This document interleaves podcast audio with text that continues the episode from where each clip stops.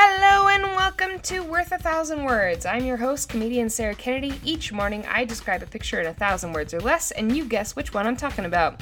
Get your guess in first and you win. Lots of bragging points to go around. Today we're talking about an eighteen fifty-seven oil painting, a real rural vibe with this one. The painter wanted to make sure that the subjects of the painting were completing three tasks. The first one was to bend, the second one was to pick up product, and the last one was straightening up.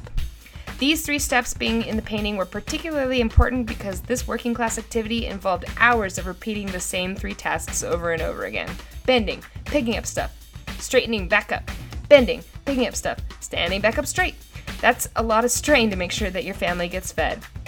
So that's it. We'll reveal the picture this afternoon and we'll announce the winner. Good luck.